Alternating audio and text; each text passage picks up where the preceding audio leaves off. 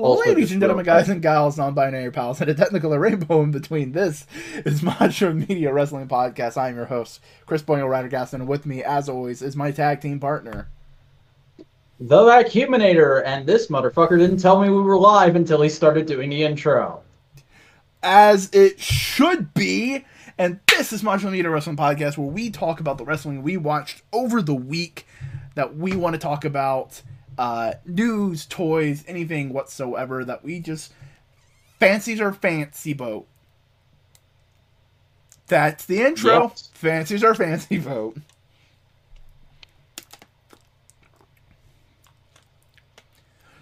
you, you doing I'm trying to type out a tweet to promote this shit. No. What do you? You want me to fucking dance? I'll fucking dance. Look, here's a fucking TikTok. You happy? No, because I didn't want to see that. Too bad. That's what you get for tricking me. I didn't trick you. I said, let's get this shit on the road. Yeah, two seconds before we got this shit on the road when I had something else to. Jesus.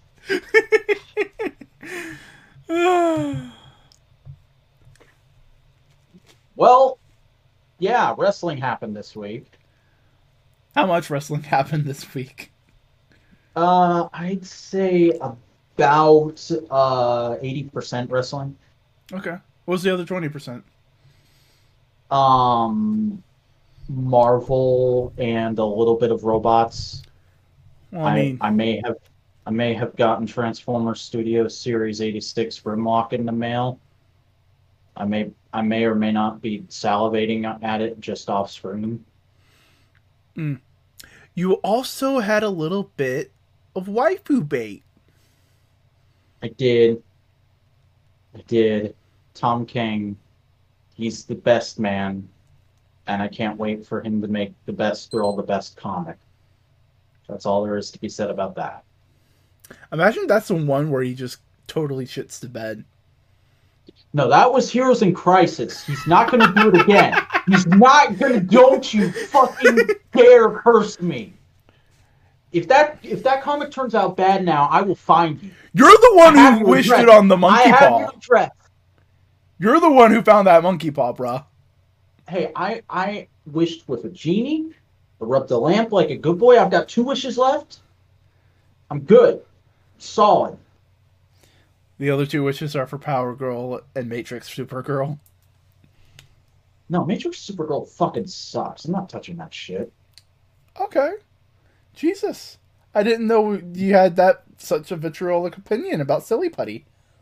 That's a that's a rant I've had saved up for a while and still technically do. I'll I'll make that video one day.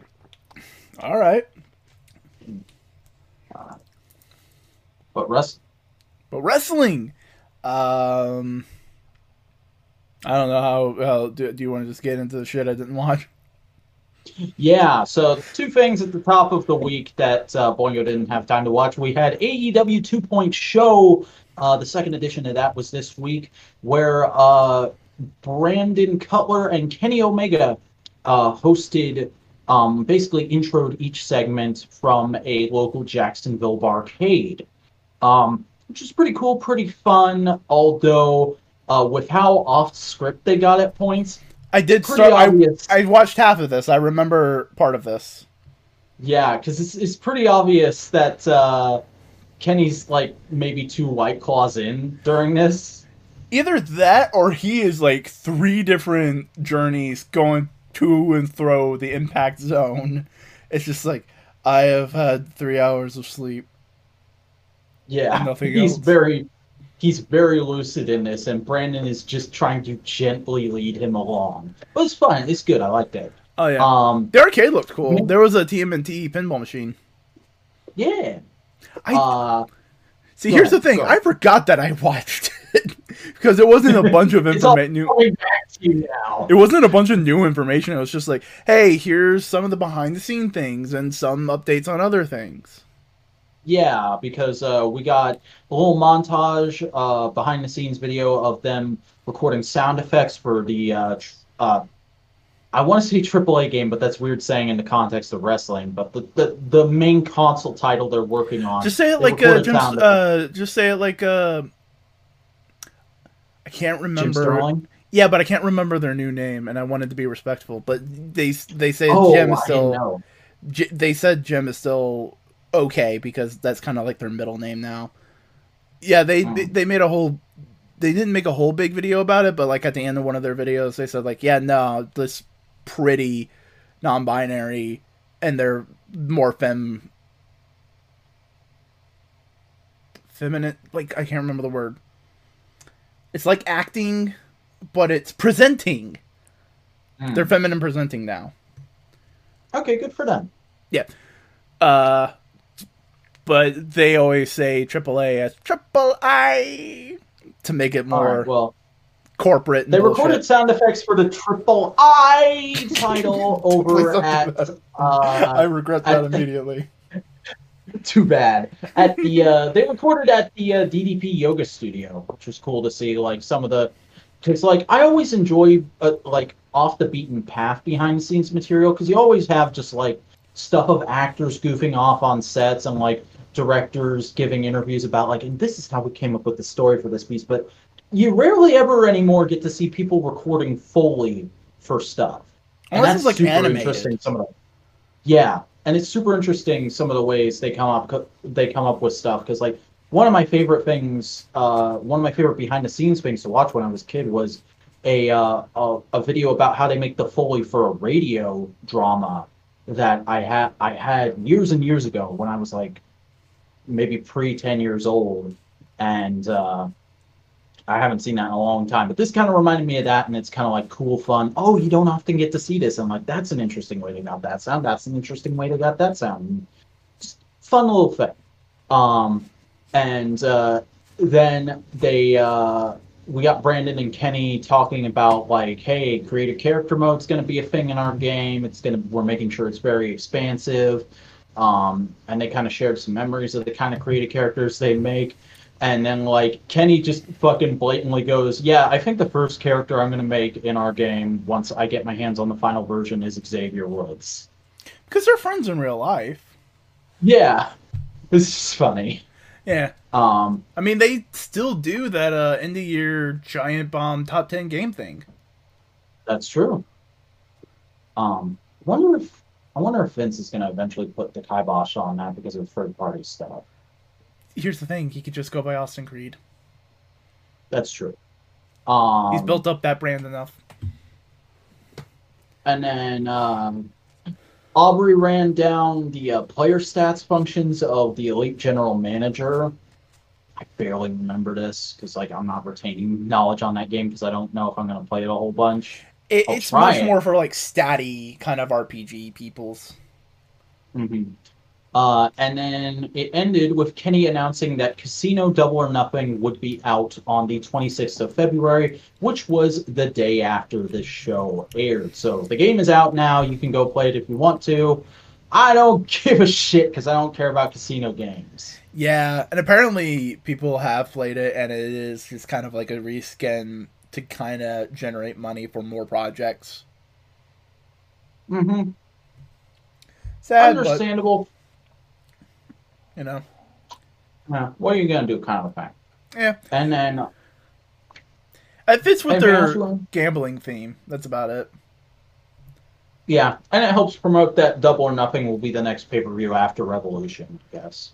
Yeah, Um, and then uh, on Sunday, uh, I believe it was, it's either Sunday or Monday that this show airs. Uh, Jon Moxley retained his IWGP US Heavyweight Championship against Kenta on New Japan Strong. I meant to watch this match, I just kept forgetting about it. I heard it was very good though, and I'm honestly kind of surprised that Moxley retained. I would have thought he would lose that belt and then get the shit kicked out of him at Revolutions in order to sell him taking uh, paternity leave. But I guess he's going to go to Japan for a little bit first. maybe, maybe, maybe, maybe. Uh, Uh-huh. but no, I didn't even know this happened, so I'll just go back and watch it like tomorrow. Yeah. Uh, and then we got the uh, AEW Women's World Title Eliminator Tournament show on Bleacher Report Live uh, this past Sunday, I believe it was. And then a few Uh, hours on YouTube because Bleacher Report fucked up the stream. mhm. My stream buffered like three times. I never missed much, but there was some serious buffering issues. Yeah, I just watched it later on YouTube. Mhm. Uh, And you know, big ups to Tony Khan for immediately going like, "Yeah, this was a mistake. Here you go." yeah. Like it, it, Tony Khan is at least pretty okay on that when it comes to that kind of thing. Mhm. Uh, but the show opened with the Joshi six woman tag match, which was Hikaru Shida, Maki Itoh, um, Mei Suruga. I think Yes. it's Mei Suruga. Yes. Uh, versus Veni, Emi Sakura, and Maki Itoh. oh, who am I forgetting? Oh yeah, Maki. I thought I said Maki Itoh. No, Maki Itoh was on the heel side. Okay. Yes. Oh, then I said I said she was on the wrong team. Yuka Sakazaki was on the face side. No, because It's Yuka like- Sakazaki was in the Eliminator tournament still. I'm very confused. Do you want me to go back and look and see what it was? Just tell me. I don't remember. All I know You is re- Emmy's. I knew what side uh my girl Maki was on. That's all I need to know. Well, we've remembered the full heel team. We've remembered two out of the three of the face team. Ray was the other one. Ray. Ayanami? Yes, she was in blue. Oh, no, Rin Kadokura. Rin Kadokura, right? Yes. The one I pegged as my favorite and then became the m- most forgettable member of the entire tournament. Uh, it's, it's not that bad. She got she got some good stuff to do in this match. This match was great. Maki's just really good at selling her character. Uh-huh. Like some of the shit she was doing had me laughing out loud and I and this is the first time in a while I've watched a wrestling show in the living room. So, it's kind of like what are you watching? What is all that screaming? It is a little Japanese girl trying her fucking best. Mhm. And the fucking heel shit that Emi Sakura pulled. Oh. I love this new character direction for Emi Sakura. I don't know if it's it, this has been her Joshi character for years or if it's like new. Uh, Again, just great. I haven't I haven't read up on her at all, but if I had to theorize, I would say this is what her character has been evolving into in Japan for a while, but she was doing a nostalgia act thing for AEW in America. Yeah, it seems reasonable. But no, this this was a fun, fun like triple threat, triple tags Mhm. thingamajig. Venny is still awesome. Uh, I was really surprised by the big sister little sister dynamic with Hikaru and uh, May, but I want to see more of it now. It seems Bring adorable. May over to Bring all of them over back to America. Yes. Open fucking vax everyone and open the borders already. I need more Joshis on weekly TV. God damn. Uh man. It was just uh it was just so much fun. Like Yeah. and like I saw a really cool comment of someone going like I've been seeing why Maki Itoh I've been seeing a lot of people saying Maki Itoh would do great in America. But I, I, why? Why does people think of it? Her gimmick is very Japanese centric, and someone pointed out it was on Reddit. I can't remember their username. Shout out to you if you ever see this. You probably won't. Uh, that basically her gimmick is so Japanese focused and focused on Japanese idol that part of it is she got fired for being an idol for having a big head for not being good enough and there and there's enough and it's very possible that there's a large part of the Japanese audience who would agree with those producers and go like, yeah, no, she does have a big head. She doesn't really quite fit as an idol. And so don't get that sympathy. But us in America, we don't give a shit about that. It's like you tried for your dreams and they said no? Fuck you. Yay, Maki. Your your head is fine. You're beautiful. I want to kiss you right now. But like it's that kind Kick of mindset. But it's that kind of like individualism that America has can really lend to Maki being that underdog, sympathetic character. Mm-hmm. While in Japan, they're so inundated with Japanese idol culture, they can agree with the producer and maybe not have as much sympathy. Mm-hmm. Like if she did, if she did everyone who is the cutest in the world in Jacksonville, I'm sure there would be a thundering response of her name. God damn. Imagine in Chicago when it's like Chicago crowd. Oh god. Maki Itoh for the title at All Out. Let's do it. Ooh, that'd be fun. That'd be fun. That'd be fun. Um, we have to have her lose though because Maki is suffering. Yeah. Maybe if they ever introduce women's tag titles, she could win those. Uh, but we had another Uh. match right after that, which was uh, Yuka Sakazaki versus Ryo Mizunami. so good. Oh my god. Like I have a I have a renewed interest in Yuka Sakazaki because I thought she was cool the first time I saw her in AEW, but then she quickly faded to the background. In this tournament, her personality has gotten over so much better, and she just seems really adorable and fun. Um, and then Ryo Mizunami just has this total like fiery 80s baby face spirit to her that makes me want to see her succeed. Like there's there's been a thing of for the last 10 15 years since women's wrestling was given more of a uh, a highlight and like impact and then in WWE and now in AEW where people have always been saying who's gonna be the female Hulk Hogan? And for a while people thought it would be Rhea Ripley. Ryo Mizunami. She, she has female Hulk Hogan energy.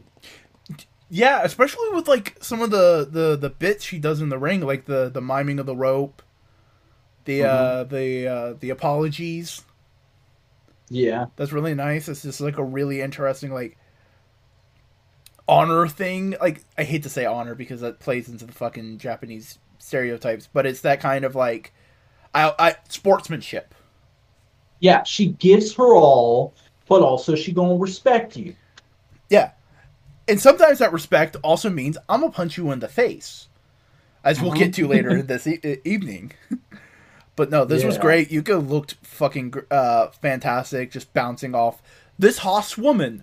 Again, we have another Hoss woman. It's just I love we're getting a women's Hoss division Yeah. Uh, because But WWE has went- one Hoss woman. mhm. AEW And has multiple. not the women. best. No, do they have two? Nia and uh, what the other one? I can't remember her name. Tamina, Yeah, Tamina. Neither of them are all that great. But uh, AEW has access to Aja Kong, Ryo Mizunami, Nyla Rose, They've got Awesome Kong's phone number. and now we have Jade Cargill too because she's kind of a taller Amazonian of a woman. Uh, yeah. Uh, but then we went to America for Thunder Rosa versus Riho. Um, this match was not the best thing ever, but definitely better than I thought it was gonna. I mean, it, it, it they definitely left a lot of it in the tank because we can definitely get like a fucking five star classic out of both of them in like a pay per view. Mm-hmm. But like, no, this was fine. This was good. Yeah. Also, apparently, Rose's gear for this match was Selena's feet, which is a reference I don't get, but was a big deal to a lot of people. So I thought I'd mention. Is it was this the purple one? Yeah. Oh, you mean Mortal Kombat? No, Selena's is a '90s movie, apparently. Oh, Same, but like people were freaking out over it, so they. uh, it's it's probably very important to those people. And if like I knew what it was, I'd probably go like, you know what, that was cool. All I remember I is just want her to wear the Ave Killer gear all the time. all I remember is uh, Thunder Rosa also wore like um, the NBA gear. Mm-hmm. What was it? It's a fucking team out in California. I can't remember their name. whatever. Uh, but yeah, Rosa beat Riho, pinned her in a cradle. And then on Monday, uh, she fought Nyla Rose. And this is another thing where I was like, yeah, I need to watch that. And then I kept forgetting about it. Yeah, it was fun. It was good. Cool. So tell me about BTE, like your shirt. Oh my gosh, I have merch from ProWrestlingTees.com. Click Please don't do it. It description looks like you're rubbing your nipples. Oh, you mean like this? Oh god, motherfucker, your camera's on. You know that, right? I know. Ugh. I hope everybody keep vids this. Just keep vid this and embarrass me with it in 10 years. And by the way, if you are listening to this on podcasts on Apple Podcasts or Spotify or any other podcasting platform, we do do this live on YouTube every Thursday. At least we try to every Thursday. Uh, you can find us on other media. Go search us up there, and you can see other shows and things that we are doing, including uh, a little worse than a pod, a little better than a cast, which is our WandaVision podcast, which is going to be ending soon. Uh, but we have some projects lined up to kind of take its place. Wink. Uh, MMWP, of course, and tell them about This your week- podcast. th- I thought I thought you were gonna sing it. So this week in Toku is a uh, show that I do every week with Miriam of Buster Core, where we recap all the latest news and episodes of Tokusatsu. Uh, we're about three episodes deep now, uh, getting into the grit with Power Rangers Dino Fury, and then uh, this weekend, uh, Zenkai or Kikai Sentai Zenkaiger will be premiering, so we'll be discussing that on Monday. Uh, and we may may have a special someone joining us for that episode. Uh, you may want to keep an eye on at the Modular Media on Twitter, say around Sunday, say around the afternoon for details. That's all I'll say about that. But uh, yeah, you, you you can go check out them there. You can also find them in other podcasting platforms. I don't think Twit's on Apple Podcasts or Spotify or any of those places yet, but we will keep you no, posted. I have not had time yet. We'll I keep- might. I'm. I want to do it tomorrow night, but I may not have time then. So some point in the next week or so. We will keep people posted. It's not like it's the end of the world that it's not out yet. It's plus then you can have like five episodes at once, and it's like yeah, it's good for it's good for growth, good for podcasts. Yeah. Um. But tell me about the BTE nipples. I don't know how many nipples were featured on BTE. I'd have to go back and count. But uh, there was a hilarious opening segment where um, Matt Jackson is doing something on his laptop, and then one of his kids comes up and goes, "Dad, Dad, did you see who you guys signed?" And he's like, "What? Who? So, we got a million freelancers on Dark right now. Who, who did we sign? What's going on?" And they're like, "It's the Big Show. Remember from when you were a jobber on SmackDown? Like literally, they say that." And then it cuts to the footage of Big Show choke slamming him through a table on an episode of SmackDown, and then he's like, "Oh shit! Oh fuck! I gotta, I gotta go! I gotta get out of here!" And they're like, "But this is your house. I just, just tell your mom I'll be back later." And then he closes the door, and there's sound effects of him driving off. That's fucking great. Uh, Because that- remember, in wrestling, everything is in continuity. Everything. Yep, yep, yep. It, it it's just kind of funny to know that. Yeah. That Ricky Starks teaming up with Team Taz once got beaten up by Ryback. uh, then we uh, had a backstage segment from this week's episode of Dynamite where Kenny Omega, kind of out of his current character, did a little opening of a vintage pack of WCW trading cards. Uh, it's kind of funny how, like, half the cards were dead guys, and then the other half were guys who are working at AEW right now. That's fucking that's morbid. Like, literally, at one point, they, they, like, they were like, oh, man, I remember when that guy died. That sucked. Who's next? Hey, it's Arn! Fucking. Well, hey, look, it's a boy. Yeah. It's Sting. Oh. Oh boy. Was Um, there a Sting? And then I think so. I Okay, can't cool. remember entirely. I know Arn was in there for sure. That's why I said him. yeah, yeah. Uh, but then somebody from off camera hands him a care package from Nike, which he opens to reveal the real reason for the segment, which is that Kenny Omega now has official custom Nike sneakers with the Omega symbol on the heels. And they're gorgeous. Are those being sold or are they just for him? They're one of a kind just for him. Okay. Mhm. Does he does he wrestle in boots or sneakers? I think he wrestles in boots. I'm not sure. Mhm. I, I know have he to, has like kick go pads. downstairs and get one of my Kenny figures out. I know he wrestles in kick pads, but I don't know if he has boots underneath or not. Be awesome if he wore those at Revolution, but they'd probably get messed up. Yeah. But I'm just saying, like, hey, Kenny, if you fucking wear them in your regular gear, maybe Nike make them a regular shoe. Mm-hmm. Yeah. Uh, but then uh, Matt Hardy is uh, backstage with Isiah Kassidy and the Hybrid 2, and they're basically like, yeah, shit's going down on Wednesday. Yeah, shit's going down at Revolution. We're heels. Heels, heels, heels. Marq Quen's coming back. And that's the whole segment. Um, then we got uh, John Silver and Alex Reynolds uh, still on the hunt for Sting, and this time they run across Eddie Kingston and mistake him for Sting. And he sits them down and he's like, Okay, guys, what the fuck are you doing? Why are you looking for Sting? Because we want to sign him to the Dark Order. He'd be a great asset to the Dark Order. Are you the NWO? No. You don't need Sting. Stop trying to add new guys. You got Hangman. Hangman's a huge get. You should be focusing on Hangman. Why are you trying to get Sting? Stop stop reaching further than you came. Just focus on Hangman. That's where your sh- attention should be right now, or you're gonna lose him again. Like trying to be wholesome dad, but the whole time John Silver still thinks he's Sting, and so eventually he just gets frustrated and leaves. Give me Eddie Kingston being the voice of reason for everyone but himself. Yeah. Eddie Kingston is that guy who's never been in a relationship but gives everybody relationship advice. No, no, he's in several relationships. They're all just fucking shit and like crazy. But like he'll Oh give you the best advice. Eddie Kingston is the John Constantine of the AEW universe. Isn't it Constantine?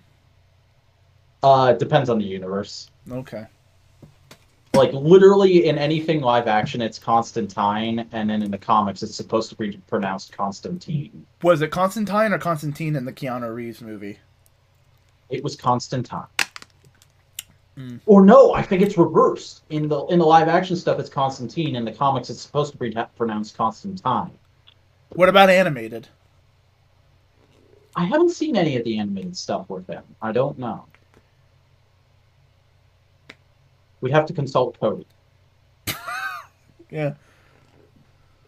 Uh, then we got a little uh, Dark Order Kai segment where it's basically a joke of uh, Alex Upperhentes going like, "Yeah, we're gonna beat up Proud and Powerful next week. We're gonna have a proper match with them on BT next week." And Five keeps going, "But they just kicked the crap out of us." And Ten's going, "Shut up, Five, and shoving him into a garage door. Uh, Inshallah, inshallah. and then we uh, we paid off the uh, weird vicious vixens doing like a casting call angle from a couple weeks ago where it was just dudes dancing. And Ryzen comes in and he's like hey i see you're doing a nun gimmick. I'm a demonic preacher. What do you say? And they're like yeah sure come on. And then there's a shot of them walking together. So i guess yeah Ryzen is in the vicious vixens now Ryzen signed to AEW confirmed. I mean, he's been helping out Matt Hardy forever, and he's been in the outside. I'd imagine Ryzen's just kind of like he'd be. I can see him barely like being able. Not, I don't know what he'd do, but I don't think he'd be a negative to AEW. hmm I mean, honestly, the three of them could probably do a better version of Nightmare Collective. Mm, yeah. Uh, but then uh, we got uh, Dark Order uh, putting Five in an ice bath to heal up after being attacked and thrown into a table at the end of last week's Dynamite. Um, and yes, I realized I fucking that's, yeah. I- Um, on the list, on the list for the people who are wondering what we're talking about, he put he put heel, but it was H E E eel, as if I was tired as I in as in the bad guy trope of professional wrestling. That's the joke. That's that's that's the giggle. That's it. Continue. Yeah, that, that's the deal. That's the gap. Uh, and then Hangman comes up and he's like, "Oh, hey, Five, I'm glad you're all right. Where's the rest of you during Dynamite?" And they and they're all like, "Oh, we were busy doing things and stuff, and uh, yeah, sorry, we should have been there." Or, uh, but look at look at Five's dick. It's all shriveled up because he's in an ice bath. Look at his nickel dick. uh, and Hangman's like, "Yo, your friend got hurt. Stop being an ass." Be nice to him. He ne- he needs support right now.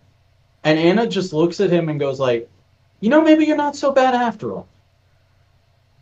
It's like, hmm, hmm, Yes. good yes. times. Uh, and then we got a dumb Good Brothers segment where they're sitting in the waiting room uh, at the hospital for Papa Buck, and Brandon Cutler is in between them and asleep.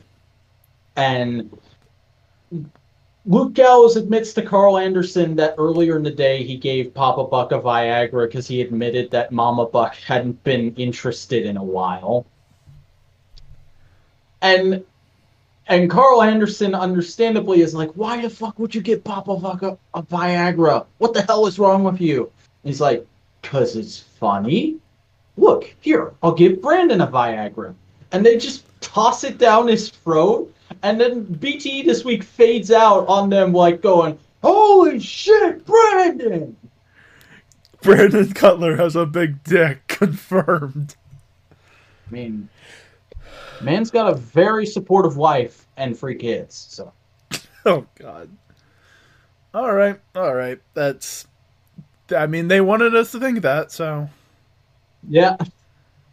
Uh, and then we got the uh, the standard. Hey, there's a big episode of Dynamite coming up, so let's do a, a Road to kind of promotional thing. Um, uh, Road to Dynamite Crossroads. Did you watch this? yes, I did. It wasn't very Okay, long. why don't you take the lead on?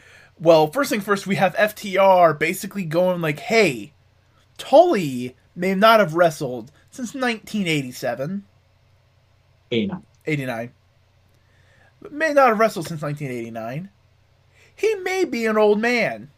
That may be all you know him as, but he was one of the fucking greatest, and he still has just a little bit left in the tank, and he's going to use it with us." that makes him dangerous because he has nothing else to lose, that kind of bullshit, and basically saying like, yeah, no, Tully's fucking badass. Get ready for him. Mhm. Uh, and then we have a, a basically a recap of uh, Shaq, Cody, Jade, and Red Velvet. Just a whole little big thing going like talking about how Jade Cargill looks good, her story in AEW, and uh, just going like, yo, Shaq is fucking tall. Shaq's a big boy. Shaq is one Classic of wrestling of look at this large man. Wouldn't you like to come watch this large man beat up these slightly less large men? Yes, I would actually. When they do it right, which honestly. Um but uh just talking about all that and Red Velvet goes on about like, yeah, no, fuck uh fuck Jade Cargill. It was all right. Yeah, it it was solid. It built up to the things that were like the things that this dynamite was the end game for. Yeah. Not necessarily anything that Revolution's for, because I'm pretty sure we might be getting a road to. Re- we did get a we got a countdown to Revolution. Yeah. I So- haven't had time to watch it yet. I might not watch it at all, but yeah. um, and then oh boy, was Tuesday an interesting day. so much, so much shit went down. So first off, um, Joey Ryan announced that he was doing a charity show. Well, Bar Wrestling announced that they're doing a charity show, but in newsflash, people, Bar Wrestling is Joey Ryan. Um, and uh, Brian Cage and Sonny Kiss were listed as talent on the show. And somebody went to Tony Khan on Twitter and said, Yo, what the fuck? I thought you were blacklisting this dude. And he was like, Yeah, I just texted them. They're pulled from the show. If Joey Ryan is involved, my people aren't.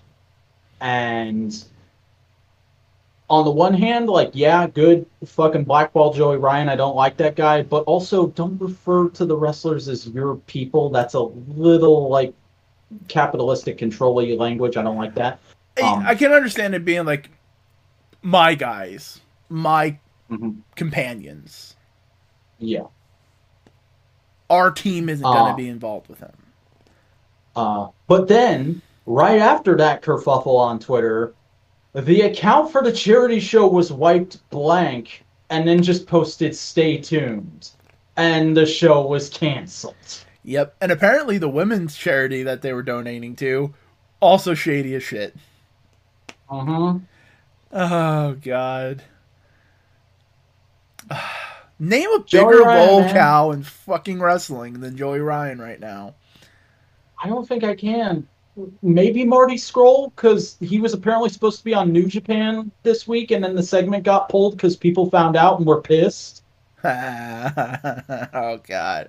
But both both those guys is just like, damn motherfuckers, you had a chance for like actual serious self reflection and reinvention, and one of you just chose to double down, and the other one is trying to ignore it as best he can. Yep. God damn. Remember that time when Joey Ryan on his Twitter said he found God? Mm-hmm. That's fucking hilarious. Mm. Uh, and then we got our latest wacky Tony Khan is on Impact segment this week. I, I, this is the only thing from Impact I watched this week uh, because it is a very fiery Tony Khan promo where he just goes like, um, "Hey guys, I know we don't always see eye to eye, but I gave you what you want. Your Don Callis's guy is getting the match he wants at Revolution, so you all need to get behind me because guess what? It may not be fun to say, but Impact." Your time in the sunshine is behind you. You're no longer the leader in the industry. AEW is the leader in the industry. And it's us against them. NWA, they're one of us. New Japan, they're one of us. You guys, you're one of us. And I think you all know who them is. And as captain of this ship, I intend to be firm but fair as long as you fall in line. Goddamn. Mm-hmm. Fuck Ring of Honor. yeah. They're and then talking about WWE. On the unrestricted on the unrestricted podcast, he he said like, yeah, I meant non wrestling fans. We're trying to get more non wrestling fans. It's like, motherfucker, you know what you did. Hey, if they're a fan of WWE, they're not a wrestling fan. Yeah. They're a sports entertainment fan. Uh, yes. Uh, but uh, then NWA had quite the interesting day as well because they wiped their YouTube account completely clean. Like they pulled everything, dude. Oh. And then they posted on Twitter an image of that and just said stay tuned. And then just today they put up a video titled We're Back, which announces they will be doing their first pandemic era pay-per-view back for the attack on the 21st of this month and then the following Tuesday will be the return of NWA Power. We'll see. We'll see. Yeah. Because if it's anything like the show they were doing for a little bit there, I don't think I can vibe with it. Because, like, N- NWA had a very specific charm that I don't know if you can recapture in a pandemic world. Yeah, no. NWA is the wrestling promotion that got hit the fucking hardest in the pandemic. Mm-hmm. sucks because they were on the come on. Yep. Um, I'm kind of like, I know a lot of people want me to be, will, probably expect me to be foaming at the mouth for back for the attack, but honestly, I have a real wait and see attitude for it after getting burned on the last show. Um, legitimately, if people tell me it's great, I will watch it However, uh, if I if I don't hear good things or if I hear nothing about it, probably just gonna let it slip by. I'm just trying to figure out why they fucking deleted their YouTube channel and because Power is now going to be exclusive to FITE. oh, Mhm. that's fucking lame. I mean, from the looks of it, it will be free on there, but it's exclusive to a service that only wrestling fans watch, which severely limits their ability to gain new audience. True, but maybe NWA understands that and is kind of going like, okay, AEW is the the the place where all the normies fucking go. New Japan's the weebs, Impact's for the the masochists. Will be for the hardcore old school people, and that's gonna be our niche in this new alliance. Yeah. Um, and then also on, I, I believe this was on Tuesday. It might have been Wednesday, early Wednesday. Uh, we got some really sad news, uh, which is that Jim Crockett Jr. Uh, passed away this week at the age of 76. And if you aren't aware of who Jim Crockett Jr. is, he is the man for which Jim Crockett Promotions is named. In the 70s and early 80s, this man was Vince McMahon's arch nemesis. He ran the Carolina promotions. He served multiple terms as chairman of the NWA because the NWA was an actual alliance once upon a time. It wasn't the name of a promotion. And uh, he he's the guy who sold NWA to Ted Turner to make WCW. Without this guy, you don't get Ric Flair. You don't get the Four Horsemen. You maybe don't get Dusty Rhodes. You don't get WCW. Like Jim Crockett is an incredibly important guy. Um and like it sucks that he's he's kind of relatively obscure these days but I think it also is kind of a Pat Patterson thing where it's not like, oh shit, I can't believe that guy's gone. It's more like, well, he lived a full life, and it's sad that he's gone now, but I hope he's resting peacefully. Yep. It, it, it, it's not the. He lived a life. He was 76. Mm-hmm. But Not exactly tragically young, but not wonderfully old. Yeah. But we have some boom and some bang to talk about. So are we gonna Hmm. You know, let, me, let me just uh, light that fuse right there. So let's figure out who's going first. Rock, paper, scissors, shoot. I got cut it down.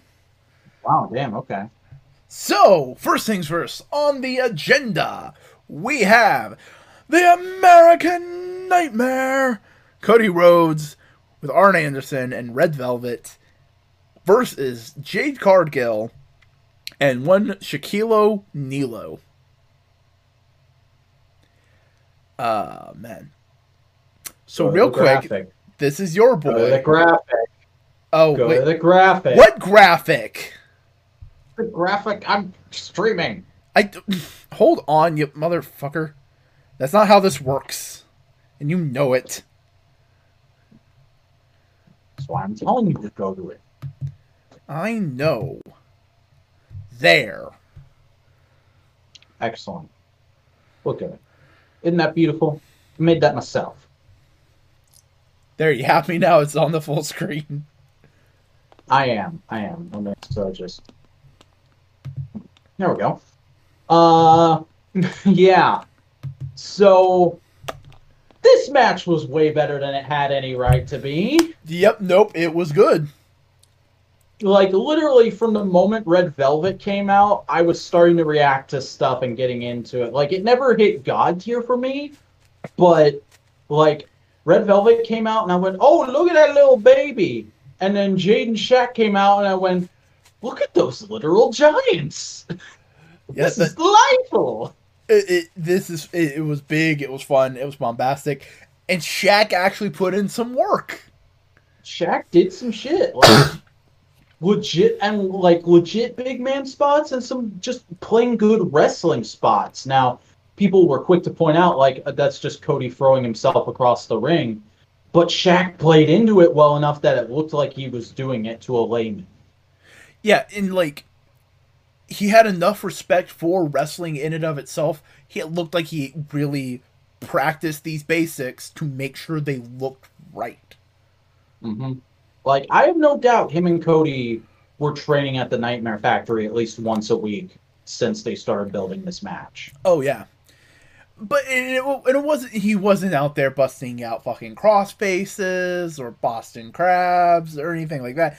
No, it was it was typical big man shit. I have big hand. I hit chest. It makes loud noise. Mm-hmm. That that test of strength spot that was a great visual. Oh yeah, it was great. Just having Shaq go up like that, it's just Mm-hmm. he he Uh, looked good. He looked like he also looked jacked. Yeah, he looked way better than I thought he would for his age. And um oh god, where, where was I going?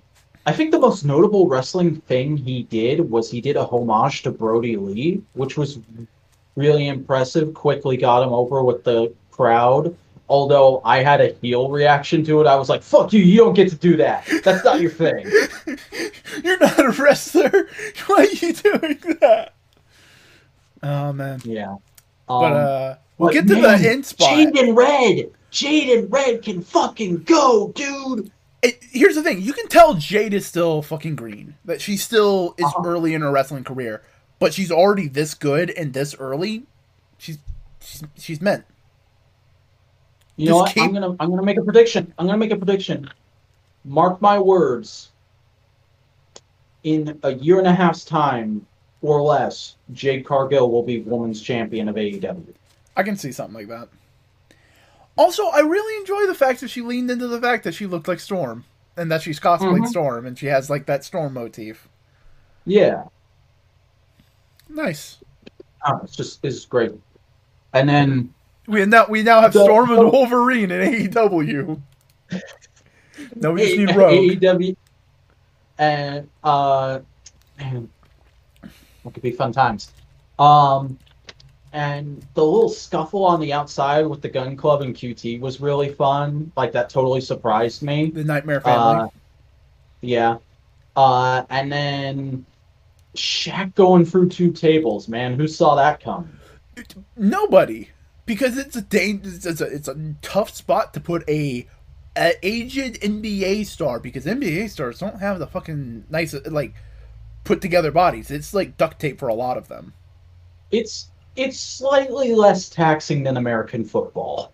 Yeah, it, it- it's just a lot of high repetitive strain injuries. Like you look at some of them, some of the ones that had didn't properly take care of like good posture and everything in their career. They're like their knees are touching, their feet are all pigeon weird, and it's like it's like damn, you put your body through a lot of shit. Mhm. Hope you got that money. Yep, yep, they got that money. And Shaq got that fuck you money. Yeah, He, like this is Shaq owns multiple Pizza Huts. Papa John's. Oh yeah, that's right. Shaq owns Shaq owns many pizza joints. but he's also like on the board of directors for Papa John's. Mm-hmm.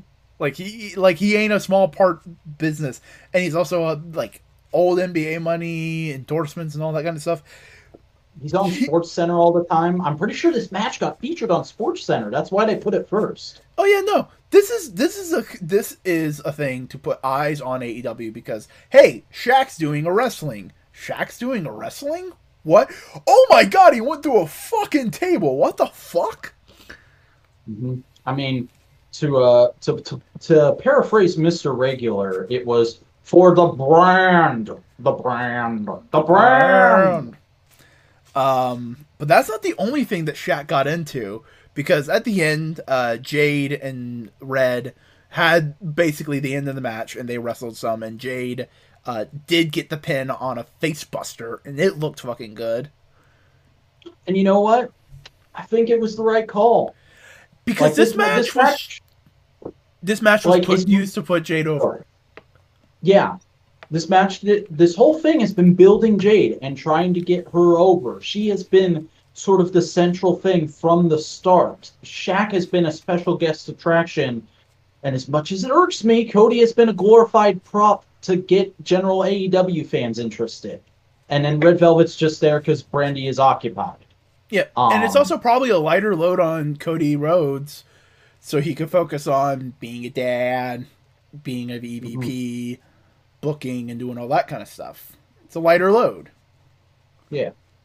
Uh, but yeah, right call. And like I said, I think in probably a year and a half's time, they're gonna put the belt. They're gonna put the belt on Jade because she just has that superstar. You can throw her on a poster, and people are gonna go, "I want to see that." Look, But uh Shaq did sell the tables like fucking death. Like a non wrestler should, because he's not used to going through tables. Thank there you. was a split second where I went, "Oh shit! Did they legit injure Shaq? Did they break Shaq? Are they in trouble?" But no, they they they they take Shaq out to an ambulance, and Tony Schiavone's going like, before they leave, I want to make sure sure Shaq's okay. I want to get a word from him. He opens the ambulance door. Shaq is gone. which several people were joking, "Oh no, Shaq's the fiend," and then I and I went, "No, no, no, no, no." AEW just put him in the pocket dimension where to keep Alex Marvez so he can heal up for a little bit. Uh, uh, uh, uh, a wrestling healing coma. Yeah, he's in the he's in the Odin sleep. No, I saw Uh, but- like I was watching Wrestle Talks podcast and one of the Omega chats, their their paid Mhm. thingamajigs, uh, pointed out, no, no, no, Sh- uh, Shantum of the Opera. He's just gonna roam around Daily's Place with a mask. I'm Shaquille O'Neal. He's he's in the steel costume. You just hear his Oh. rap music threateningly from the distance. but it's not like threatening rap music. It's like fucking early Fresh Prince stuff. No, that's what Shaq's music sounded like. Yeah. Uh, It's just in the But- distance, and you go like, "Is that fucking Shaq's rap?" And you just hear a big, loud, booming voice. Yeah, it's pretty good, isn't it? sure. Um, Thanks. But I saw some people. I saw some people get gen- genuinely upset that they didn't pay off the disappearance angle in this episode because, like, clearly they did that to keep the general NBA people tuned in for the rest of the episode. But like, there's only one place where I could see them paying it off, and that's that during the later segment he comes out and confronts Paul White. But that would have felt a little clunky, I think, to your average viewer and also like it's it's AEW. We like to do long term storytelling here. Shaq will return. Shaq's gonna show up on Inside the NBA, unless that show's not on right now, which it might be, and he can sell it better. He's gonna show up and go like, "Yeah, no, man, I just don't want to deal with any of them AEW bullshit. I'm gonna fuck them up later, though." Mm-hmm. And he just, yeah, Yeah. But uh, after that, we got um, Death Triangle versus uh, being the Bastard Pac and Rey Fenix versus John Schuyler and D Free in, I think, the first legitimate AEW squash match. Yeah, I mean, let's be honest. Rey Fenix and uh, and by extension Pac have kind of just been losing a lot. So it, give them a win. Let's give them a good win to kind of get them back Mhm. on their feet before. Too and much also, they don't have a big showcase match at Revolution, so kind of remind people that they're here. Yeah, I mean it's not it's not the worst thing in the world, but it it, it, it was it was just a squash. They could have done this on Dark. The biggest mark I have against it is just that I had I don't watch Dark regularly, so I had no idea who John Schuyler and D Free were. So had Excalibur not gotten their names in at the literal last second, I would have just typed, and then Pac and Rey squashed two random Dark jobbers. Yeah. But next, we had an Inner Circle press conference hosted by Dasha Gonzalez. We had a couple different guests come in and ask some questions. Uh, an intern from Barstool Sports who you couldn't hear his question at all. Uh, but Mhm. Chris Jericho did respond in a way so people could figure out what he was saying. Basically saying like I want I want to reclaim championship gold no matter what it is. Basically saying like, yeah, no, it's it's like I'm just going for tags because gold, gold, gold, gold. I'm a champion. I have to earn that name. Yeah, yeah, yeah. And then the co-host for Grilling with Jr. Arn Anderson's podcast. I can't remember his name. I literally had it in my head until you said I can't remember his name. Uh, Conrad Thompson. Conrad Thompson comes out. I can't remember his question, but it was okay. It was good. No, it was. He asked if uh, a uh, is Sammy gonna return to the inner circle, and both MJF and Chris Jericho like, shut up, Conrad. Fuck you. Sammy's fucking lame. Sammy sucks. Yeah. And then another Aw. person from Barstool comes out. I can't remember his question. It, it, it led in more into the match itself. Uh, but the final one was Eric Bischoff. Always nice to see Eric, Eric Bischoff. From Wyoming. Always good to see Eric Bischoff on AEW. He he just fits this atmosphere. And I like the idea that he's never going to be a permanent fixture in AEW. He'll just every once in a while show up to troll Chris Jericho. and only Chris Jericho. Everyone else, they're fine. They're safe from Bischoff's wrath. But Jericho, Yeah. Um, and he basically goes, Are you guys fucking idiots? Because you're going to have a match. And you just pissed off the Young Bucks, making them want to beat your ass harder. Are you dumb? Basically, why did you fucking heal? yeah, It, it, it just makes them more fiery baby faces. And then the Young uh, Bucks come out and go, like, here's an example of how we're more fiery baby faces. We love our dad. Our dad is a good man. He taught us to be good boys, like your dads clearly didn't. Our dad built us a wrestling ring in our backyard because he couldn't afford college, but we wanted to be wrestlers anyway. Our our dad, if it wasn't for our dad, there wouldn't be us. There wouldn't be BT. There wouldn't be AEW. You wouldn't have a job. You'd be curtain jerking at the performance center, Chris Jericho. Max, you you're a fucking lame kid who lives with his parents. Fuck you. And then they fought. Yep. And then they put Brown Powerful through some tables. It was fun. It was fun. It was good. Uh, I saw some people getting a little upset about the performance center comment. I thought it was fine. It's Here's very the- in character for the Bucks. It's in character for the Bucks, but also, thing A, we complained all the fucking time when WWE wouldn't acknowledge other people. And now that AEW just acknowledges everybody.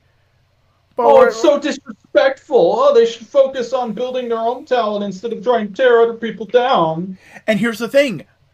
It, it was basically saying, yeah, Chris Jericho, if it wasn't for AEW, you wouldn't have your second character, your second career win, and you'd just be there doing the same thing as always. Mm-hmm. Hell, It wasn't might saying- not even be on TV because Vince doesn't like guys after a certain age. Unless you're Goldberg. Yeah. But like, it didn't feel like fuck WWE. It felt like Jericho. Remember, you could be in WWE. It's Like, you do sign your pay, you know. Yeah, it's basically saying like, hey, this whether you like to admit it or not, this place is pretty cool, right? Mm-hmm. Uh, but after that, we got probably the worst thing on this show because it's the only bit of build we get aside from uh, commentary table. It's the only bit of build we get for the actual world championship match, and it's just a video package recapping stuff we've seen before with a little bit of new interview, most notably from one of the guys who was really famous for doing barbed wire death matches in Japan. And I bet John fucking popped his, out of his fucking seat when he saw that they got him. Mhm. Um, I here's the thing. I agree that they should have done more. I did like this video package Yeah, because it did explain some of the rules of a barbed wire death match. yeah, it is good. I'm just saying maybe they should have done this and maybe I don't know, axed Hawk, uh, Hawk and Fenix in favor of having the show end with mm, uh, Moxley and Omega brawling. Maybe who knows? Uh, it was fine though. It was a fine promo package. Also, getting that legend was f- cool to see because AEW respects all legends, even if like no one in the audience would know who that person is. Yeah. which is just nice to see. Because they could have just gotten, they could have put, put they could have just put Luther in that fucking chair and it'd be fine because Luther also fought in a lot of those matches. That's true. I'm surprised they didn't get Luther a little bit. I mean, you were, there's was there's been stories of Jon Moxley marking the fuck out when he saw that they signed Luther That's awesome. because he likes that style of wrestling. It's like, oh shit, fucking Luther, and every, and everybody's going like, who the fuck is this guy? And it's just like, it's nice to know that Jon Moxley gets to to work with people that he looked up to. You know, Mhm. How often do you think he asked Tony Khan if he can have a match with Luther? oh, I think he probably he's asked once or twice and go like, hey, Luther's here to be a developmental talent to help the young guys and be a veteran. Maybe one day as a fun thing, but not right now. And Jon and Luther probably go like, you know what, that makes sense. They're professionals. But uh, speaking of respecting legends, Uh, uh, you have the next thing, don't you? yeah, we have FTR and Tully Blanchard with JJ Dillon versus Jurassic Express. This is my match of the night. This was fucking awesome, dude. Tully can still go somewhat, not harsh. Like, I don't want to. I don't want to see him wrestle a fucking five star classic tomorrow. Don't put don't put Tully in a singles match. No. But seeing him here, it was fun. It was respectful. It was again a legend. They know how to deal with them. Also, they pointed out a lot of the fun flaws of like modern wrestling of like, oh, Tully's gonna do a tope. Tully's gonna do a suicide dive. Nope, and then he just just gonna does the Ric Flair dance. and it's just like Oh. um it, it it played into it it's a fun match it was just fun it, and like to see jurassic express just, be pure baby faces Yeah, but just like them coming out with JJ Dillon and all those belts and Tully in the robe, like I don't have nostalgia for that stuff. But much like when I watch, say, Gokaiger or Kamen Rider Decade, I got a contact high of the nostalgia. you understand its significance Mm-hmm. I was like, this is fucking awesome. Let's Yeah. go. You don't need to know all of superman's history to understand why all-star superman is so good Mm-hmm. it's that kind of thing but uh eventually uh a sneaky sneak uh is on the outside doing sneaky sneak things and uh it eventually results in uh pinning luchasaurus after a spiked pile driver and we go like okay who's and Luchasaurus in 2021. I love it. And then we go like who was that sneaky sneak boy who was that sneaky it was shawn spears Shawn Spears, he's still working with Tully Blanchard. I guess they, they fucking they ditched the new character direction for him for like the 89th time, but also he's got bleached hair and he's working directly with FTR and Tully now. It's not a distanced thing anymore. And then they fucking teased horseman shit. Because Arn arn comes out and he holds up the floor and is like, "Are you doing this shit?" And Tully just holds up the floor and is like, "We're doing this shit, boy." So All right. I I'm I'm excited. I'm happy. My boy Shawn Spears is getting stuff to do again. And like I mean, I started to miss Shawn Spears. I was thinking, "Oh man, Shawn Spears hasn't been on in a while." I got, like I liked seeing him on TV, and now he's back. It's like. "Fuck yeah, Shawn Spears!" Yeah. I like I think the I'm time away. legitimately excited. I'm legitimately excited for the quest for the fourth man in this group. Yeah, but legit, legitimately, the time away helped Shawn Spears some. I think. Mm-hmm. because he was bouncing from different things and like being away. It's just like, yeah, no, Shawn Spears, focused. Ugh. And now he has the potential to be the difference maker in this group, and I like that. Yeah, yeah, yeah. He's the new Tully. Yeah, He's the he's, He's the, never going to be the big name, but he's always going to be there doing the work. he he's he's the he's the perfect support player. Mm-hmm. So who's gonna be the who's gonna be the guy though? Who's gonna be the fourth? You know, he's too deep in other storyline stuff, but God, I want it to be him. That'd be fun. That'd be fine. Cody would also make sense because he's pretty old school, but Cody's got the Nightmare fan. Cody's got the need, a, we need a solo dude. Who's still solo in AEW that could fit in this group? Uh, Mox? Nope. No, it won't be him. Sammy. Sammy as the front man of the new Four Horsemen could be fun. It could be fun, but I don't think it's going to be him. I think they want to turn him babyface. Maybe it's, this is just it. Maybe Tully's the fourth man. Maybe this is just it's going to be a trio set, and Tully fills in every once in a while if they need it. That could work. Or maybe the fourth man's not even a fourth man. Oh yeah, I totally forgot. I was actually gonna say before Shawn took off his hood, I dead ass was going, holy crap, they're debuting Tessa Blanchard. I, I here's the thing with Tessa. T- the thing with Tessa Blanchard, she says some reprehensible shit that I'm not sure would fly in the fucking AEW locker room unless she eats some major ass crow. Mm-hmm. And apparently, her dad fucking chewed her the fuck out. Apparently, some time ago. Yeah. About that fucking attitude. So maybe she had. about Tessa Blanchard. Here's why I got excited when I thought it was Tessa Blanchard. She seems like she's actually doing that self-reflection and reinvention shit that I talked about earlier. Like nobody's seen heads or tails of her since the pandemic, and I think that's because she's doing that shit. I hope that's because she's doing that shit. I want her to come back stronger and as a better person. Please let there be some good in the world, for Christ's sake. But if she does do that self reflection, she's a better person, and she like they can, like everything's everybody's okay with her being there. Having Tessa Blanchard in the locker room, she's experienced. She's a well known women's wrestler. She can do good shit. She's good in the ring. Have her be the fourth person of the four horsemen, and have FTR go for the tags. Shawn going for the TNT title and Tessa going for the women's title and basically go like, yeah, no. Why should we go for the main heavyweight title?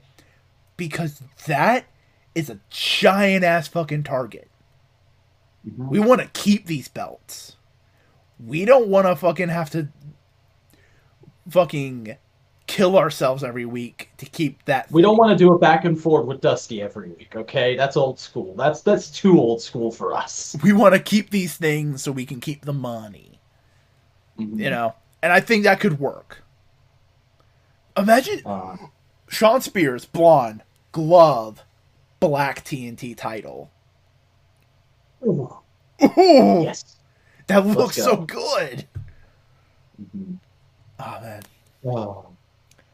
But uh, after this match, uh, even as they were making their way to the back, uh, bringing in some of that sort of chaotic, uh, classic NWA, even power energy of segments sort of overlapping, uh, Tony Schiavone is starting to talk up Paul White coming out, and and as he does it, JJ Dillon just grabs the mic and goes, "That was the real shit." I was like, "Yeah." and Tony just going, "You're not getting paid extra for that." It's fucking great. uh, but Tony Schiavone talks over Paul White. He's like, "Yo, we've been friends for years. I haven't seen him in such a long time, but he's here tonight. Come on out." And they have the generic AEW on commercial break music for FITE TV theme for him. Okay. I think I just don't think they have the their his re- real theme ready yet. Yeah. This is uh, placeholder. How do you feel about the shirt? Because I've seen people love the shirt and people hate the shirt. as a shirt, it's dumb. As a logo, as a concept, as theming for his wrestling persona in AEW, it's fucking brilliant. Agreed.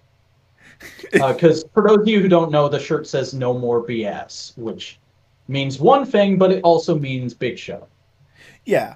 and it's cute, it's clever, but eventually it's going to be more associated with bullshit because that's probably going to be like his general vibe. It's like fuck the bullshit, no more. Mm-hmm. I mean, I'm tired of dealing with locker uh, room bullshit. Apparently, he's going to be the play-by-play commentator for Elevation. Tony Schiavone is doing color commentary, so who knows? He he talked well. He was very good in promo, and I'm here's the thing. I don't ever remember seeing a Big Show promo. Neither do I.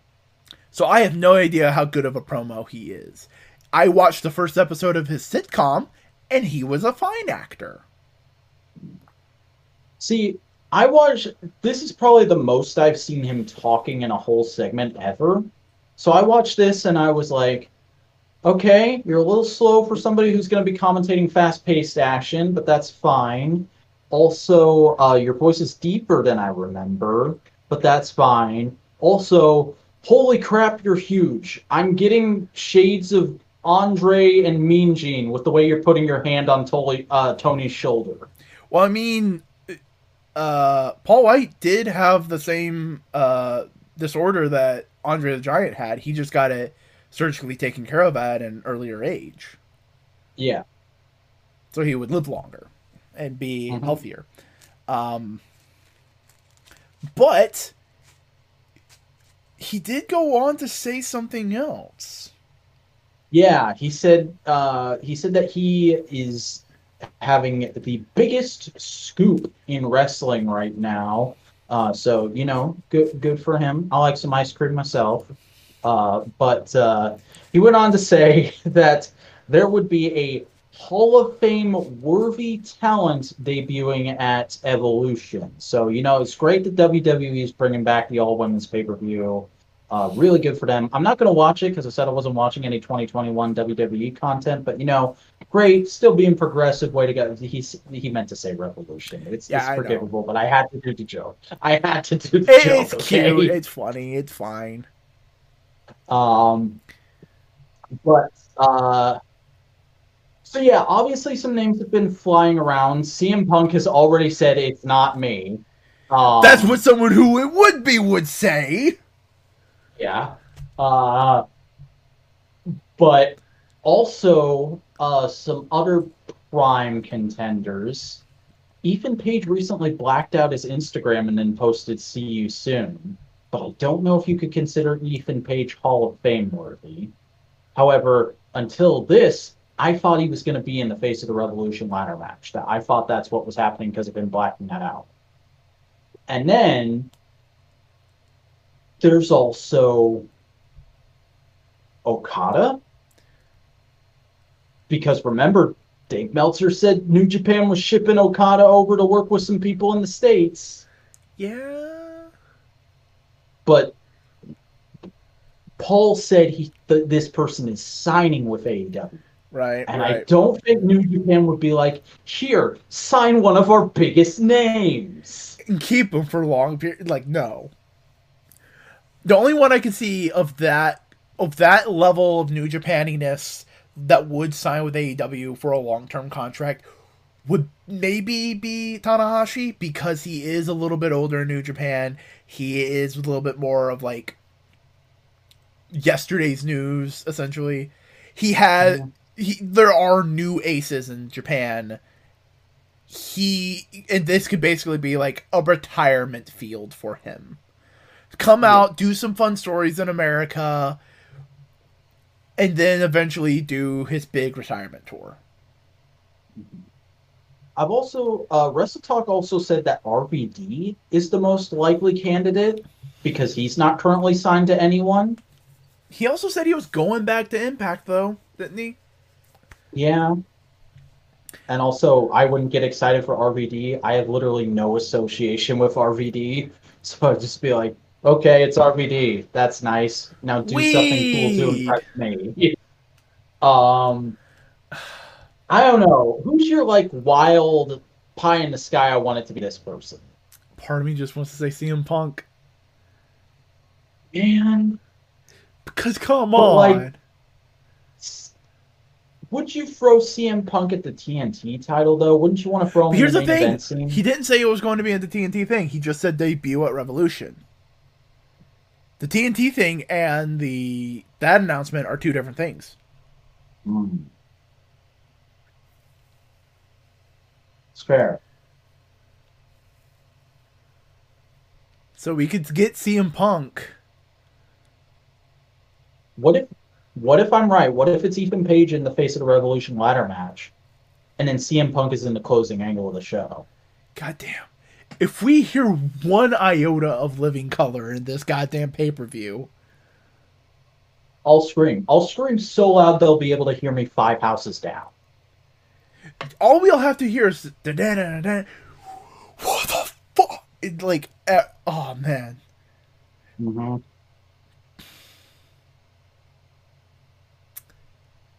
I'm trying to because I'm any other person I can think of are too old to do anything really neat and relevant in AEW, or are so wrapped up in WWE legend contract or behind the scene contract that it wouldn't be feasible. Yeah. Like, I like Wrestle Talk was talking about Kurt Angle, and it's like, no, Kurt Angle wouldn't fucking. Kurt Angle's too hurt, too Like I love Kurt. I love Kurt Angle, but I don't want Kurt Angle getting a big push in AEW. I don't think like I don't think he needs that. Jeff Hardy's still wrapped up in his WWE contract, so he's not coming over to AEW. Mick Foley's too old, but he'd be interesting as a character and a backstage presence. Mm-hmm. But like, is that oh, is that all you're gonna want to use that person for? Yeah. You want to like? I, I have a feeling they want to sign a talent who will wrestle some, like Paul White. will. I think it. Yeah, they want. I think they're teasing somebody on the level of, or maybe a little more gas in the tank than Paul White. And the only persons I can think of who don't have a WWE contract that are kind of like that, Batista. He's retired though. Yeah, like he literally went on Twitter and was like, "Okay, we need a new a new word for retired because retired doesn't work for wrestling anymore. People don't understand what it means." Yeah, no, Batista's done with wrestling. He is just an actor now. Mm-hmm. John Cena, No. he, but he like technically maybe.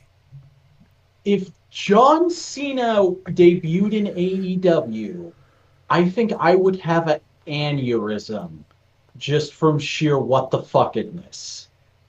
If John Cena debuts in AEW, that is the fucking sign of the end times. Mm-hmm.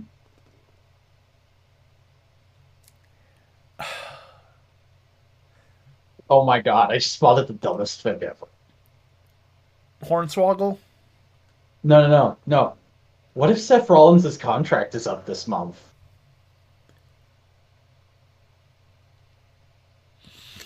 I have no, I have no idea if it is or not. I'm just saying. Could you imagine that? I don't know, man. Another thing. Whoa, whoa, whoa! Wait a second. When is Adam Cole's contract ending? Ooh, ooh. Because remember, I don't know if you're keeping up with NXT, but he just disbanded the Undisputed Era. And he has I been think named. they, I think they'd want him to have a big match with Roderick Strong before he left. Yeah, Or- but also he's been seen backstage at AEW a lot more often recently. Because remember, his girlfriend's a major player in the women's division. Mm-hmm. One more, one more, just just to make you pop. Tommy End and Thea Trinidad coming in as a duo.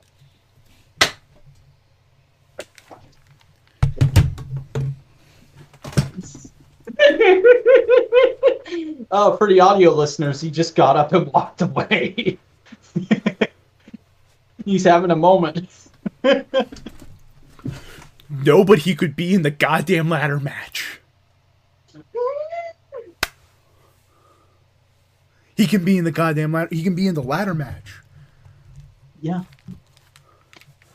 Yeah, you're right about that because Tommy End isn't Hall of Fame worthy just yet.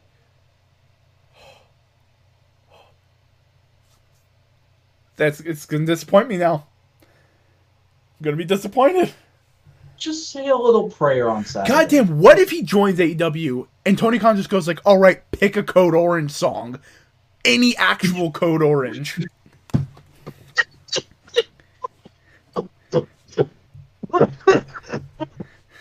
God damn it, Tony Khan would. And then guess what we get to do? Hey, Phew, look what's happening. Is Oh that my fucking God. Code Orange? Yeah, that's his entrance. He comes out to that every time? Yeah. Remember the last time Few talked about wrestling, he was watching NXT Takeover like three years ago. Oh man, if it's hmm. Tommy fucking End, Tommy End, Let's go. boy, boy. Okay, okay. We need. We've been speculating for like almost 15 minutes. We need to move on. My pins, Tommy End in the ladder match because fuck, I didn't even think of that. And we, there's been no word about his contract. There was rumors that it was ending at the beginning of this year. Ooh. Ricochet. That's my Tommy End. Yeah. Holy shit. Hmm. and CM Punk for the uh, Hall of Fame. Yeah. I'm just I'm putting my chip there. I think I think Ethan Page is still likely to be in that ladder match just because of the Instagram thing. But like that that could also be teasing a re-debut in a company he's already been in, so who knows. Yeah. I don't know. CM Punk just seems to because he's never been one to say absolutely fuck no to AEW. It's always been like, eh, maybe if the everything like A lot of money if the creative's right. yeah, and maybe it is all now. Maybe there maybe he has more trust. Maybe there's actual like they've been talking. It's like, hey, sorry if we pissed you off. What the fuck? Like in actual conversation and talking and that kind of stuff.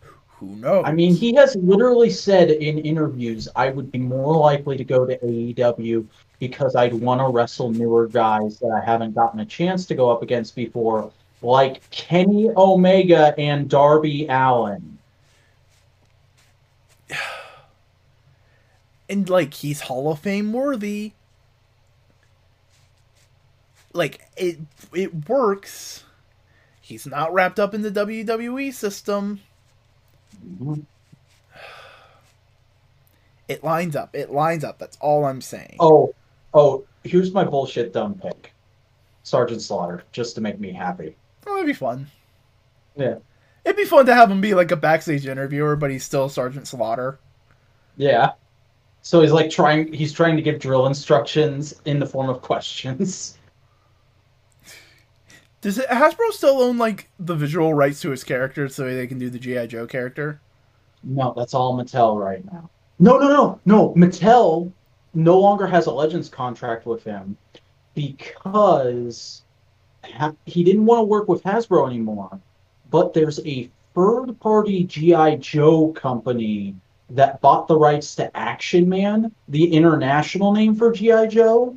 And they're about to start releasing figures. Like they did a Kickstarter last year, and the figures are supposed to ship this month in that first wave is a Sergeant Slaughter that has an official likeness from him on it.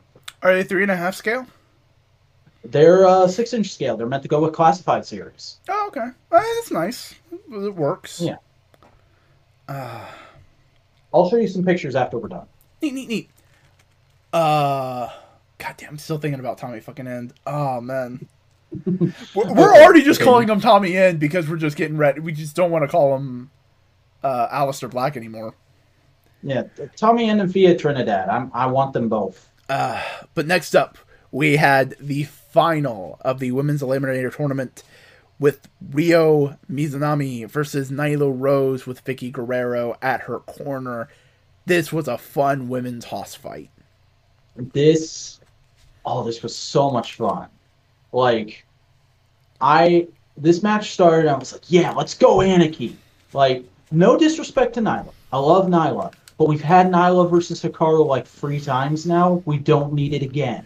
And I think So- I honestly think they were playing into that with that booking. Mm-hmm. Like, Hikaru's at ringside watching the match, and you can just kind of see on her face, she's like, God damn it, Nyla better not win. I don't want to fucking deal with Nyla again. And then, spoilers, Ryo wins after a fucking great work rate match. Um, like, she got all of her shit in, fully showed off for the TV AEW audience. Um, and then Riho, or Riho, Hikaru gets in the ring with the with the you won the championship trophy, hands it to her.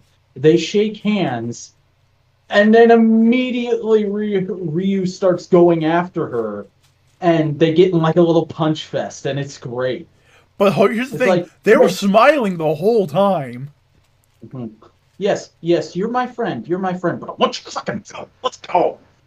It, it felt very much like, "Hey, you want to punch? Yeah, let's punch, punch, punch, punch." Yeah, this is nice and sweet and wholesome, but also let's sell that pay per view. Okay. It was fun. It was good. Also, Hikaru Shida was doing that in fucking heels. Damn. Fucking class act. I didn't notice that. Yeah, no, no, she was nice, elegant little orange heels. It went really well with the blazing white suit, which she should just wear all the goddamn time. And she looks fucking Yeah, crisp. if she's not wrestling, she needs to be in that suit. Like, She looks yeah. she looks great. Looks wonderful. Yeah, no, I can't wait for this. uh, but Because then, they're gonna uh, go full he- Joshi. They're gonna Joshi the fuck out of it. Mhm. Uh, but then after a commercial break, uh, Tony Schiavone was in the ring to talk to Sting, uh, and he he comes out and he basically says, "Yo, Brian Cage, thanks for shaking off the ring rust. I really appreciate it. You uh, you, got, the fight ready. I'm I'm ready for the street fight at Revolution." Then Ricky Starks comes out, which was nice because we hadn't seen enough of him in the last couple weeks. Uh, he comes out and and he basically goes like, "Hey Sting, I'm sorry. Respect. You still got it. But also, you're not an icon. We're, we're going to have Spike. And then they have Spike, and then Darby comes out to help along with Team Taz. Big, big little brawl. This was basically every segment in this feud all rolled into one, which was both a nice way to cap it off heading into the match and also a little annoying because it's like, wow, you could have literally just done like two segments and then this to build it and have that just be like once every other week going into this match, and we wouldn't have been half as frustrated with the build as we were. Yeah. But also, like, if we didn't have all that build, having Ricky Starks going, like, you know what? Wrong. You are kind of good. Wouldn't be as satisfying. It's fair. I'm not saying it's all one way and all the one the other. I'm just saying there's a middle ground we could have met. Yeah, definitely. Uh, also, didn't Hook try to fucking choke out Sting? Yeah, Hook was Hook is the best. Hook is low key my favorite member of Team Taz right now Goddamn. Train Hook. Train Hook. Let's do it. because Hook. You know what? Hook is just evil. Hook is Nemesis Marko Stunt. That's a fucking. That's a fucking sentence. Yeah. Oh man. But next we have a, uh, a match to figure out another member of the casino ladder match. What's going to be going down? Whether it's going to be Preston Vance uh, of the Dark Order or Platinum Max Caster. I'm surprised that he came out on his own. I think the like again. I think it's just tr- time and travel and a bunch of things. Mm. It's fair. Yeah. Um, but uh, yeah, this was an okay match. Uh, my my my favorite thing about it was just the the opening rap and ten being Big Brother to minus one. It's really nice that they're still keeping minus one still involved in stuff. He's he's a cute mascot for Dark Order. hmm Like he's not always there, but whenever there's something to do with him, they're like, uh, "Hey, is it okay if Brodie Jr. comes comes to Dynamite this week?" And I'm pretty You sure you got a good report card? Okay, send him over. We'll be nice. We'll, we'll, we'll have somebody take care of him. and I'm pretty sure that there's like again, I think this this the thing with Brodie Lee kind of shook a lot of the AEW locker room, and they see Brodie Jr. as literally a little brother. They want to Mhm. take care of him. They want to be there for him. They want to they want to keep an eye out on him. And I'm Yeah. pretty sure Brodie Jr. appreciates that in his little kid way of appreciating things and is super excited to just be part of wrestling because this was his dad. Yeah. It's it's really interesting thinking like there is a very real reason to believe we may get to see Brodie Lee Jr. grow up before our eyes. Or he might be here for like another year or two and then he'll disappear from our screens until like 10, 10 years after that when he'll debut as an actual roster member and he'll have a killer interview with CVV, which I can't wait for. like I there's no doubt in my mind that as of right now, Brodie Lee Jr. wants to grow up to be a professional wrestler. And he has to pick Mhm. of the schools, he has to pick of promotions. Like if he wants to go to WWE, I wouldn't want him to go to WWE, but if he wants to go there, you da- damn damn damn guarantee that a McMahon will say, "Yes, you have a place in our you have a place in our roster." You know? Yeah. Uh but he has a like but the- like the rest of this match was fun. It was it was good. They both looked good. Um How do you Scorpio feel Sky about Scorpio Sky on commentary? I like this I like his weird tweener gimmick that he's go, trying to go for. Yeah, I haven't been listening to his uh, Rooster Teeth podcast, so I don't know if this has been established there. But it's fun. It's interesting. Yeah. I mean they post a podcast on AEW uh, uh YouTube channel too, so you don't yeah, have to it's go to one of those things that I always open in a tab and then ends up getting put in my watch later playlist at the end of the night. Yeah. Um but throughout the match, Jack Evans grabbed the boombox, hit 10, so uh, Max Caster can get the pin and win and go on to the ladder match. And as uh, the match is ending, Jack Evans goes up the ramp, and you see Matt Hardy with the equivalent of a burlap sack, just handing him Yeah. money. Just like in big fucking sharpie, Jack Evans, fourteen hundred dollars. God, da- we, note to self: we're not gonna keep track of money that way, right? Yeah, Right.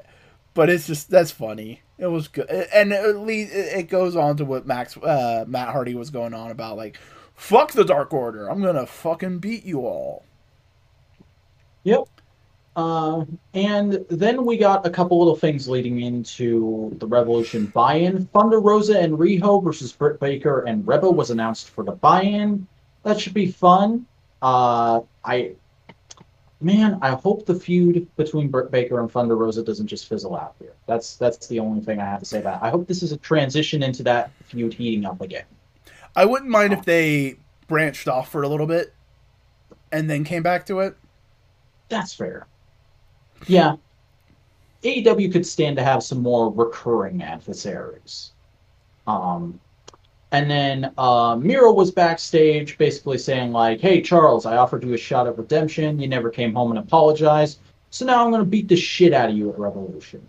And then he said And a lot of things said- in Bulgarian, and I wonder what the fuck that was because it sounded fucking tough and intimidating. hmm But, you know, knowing wrestling, he was he was probably just saying, like, candy canes and lollipops and shit. Who knows? Uh, but at the end, we have the main event: Big Money Matt Hardy versus uh, uh, and Marq Quen versus Hangman Adam Page, and Jar. Jesus Christ, what is? and John Silver with the Dark Order. So here's what happened in this match. John Silver went and hugged Hangman and said, "Let's win this one for friendship." And Hangman said, "For friendship." And then Matt Hardy uh, slipped Marq Quen a fifty dollar bill and said, "Win this one because I told you so." And Marq Quen went, "Because I told." You. Yeah, I mean that's kind of the, that was kind of the whole vibe. Uh, but it was fun. It was a fun match. Yeah.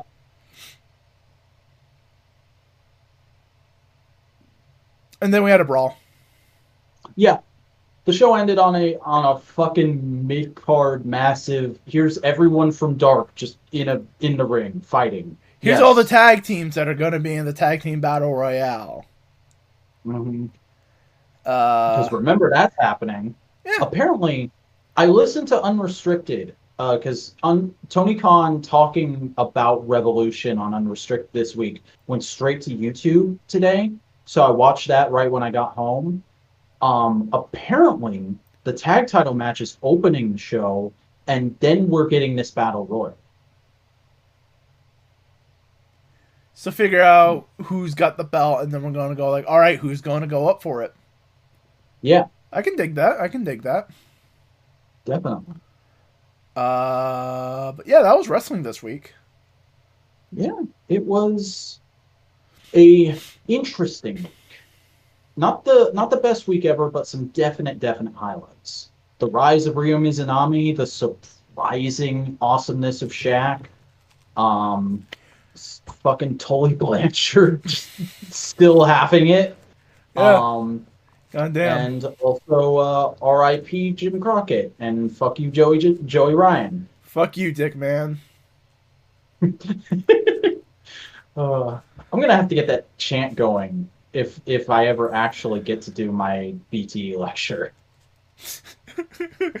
God damn. The longer we wait for your BTE lecture, the more fucked up it's getting. Like I can't wait to be because like I'm taking the most inspiration for it from the Sonichu lecture and the biggest problem in the universe lecture. So like I want to have that vibe Digi has in the big biggest problem in the universe lecture where he keeps going. Now remember, at this time, Maddox was a genuinely well-regarded member of the internet community. Remember, this man wasn't a known rapist yet. Yeah. Uh Fuck Joey Ryan. Fuck anybody who acts like that. But mm-hmm. in the meantime, tell the people where they can find your bullshit. Hey everybody, I'm the Vacuuminator, a talent here on the internet who's currently on hiatus from solo content. However, if you want to see me regularly, you can find me on this show every week, as well as on This Week in Toku or Twit with Vac and Buster every Tuesday night here on the Modular Media channel, as well as A Little Worse Than a Pot, A Little Better Than a Cast. And if you want to check out my uh, backlog of solo work, you can do so by going to youtube.com slash the vacuuminator. That's spelled T-H-E-V-A-C-U-U-M-I-N-A-T-O-R. And you can follow me on Twitter uh, just to get my random thoughts and jokes. Uh, that will be at the vacuuminator on Twitter. And I do action figure photography on um, Instagram. So go and follow me at the underscore vacuuminator on Instagram for all of that. Alrighty. So, ladies and gentlemen, my name is Chris Boingo Writer Gaston. I make video essays and editorials on the YouTube. You can find me at Boingo Writer. A link to that is probably in the description. I am also on uh, Twitter and Instagram at Boingo underscore writer. Uh, so you can find me there. You can always join my Discord server. A link to that is in the description. And you can join me on Twitch. Uh, follow me there at Boingo Writer. You can search it up there. I don't think we have a link in the description right this moment. But this was Modular Media Wrestling Podcast. Vac, how do you feel about this podcast this week? Uh, not the worst we've done, but also not the best we've done. I'd say it was a solid episode. Few hiccups, but solid. On a scale of 1 to 10, uh, how much poop is in your system right now? Uh, none. I actually had uh, three very good poops today, so I'm pretty empty. I think.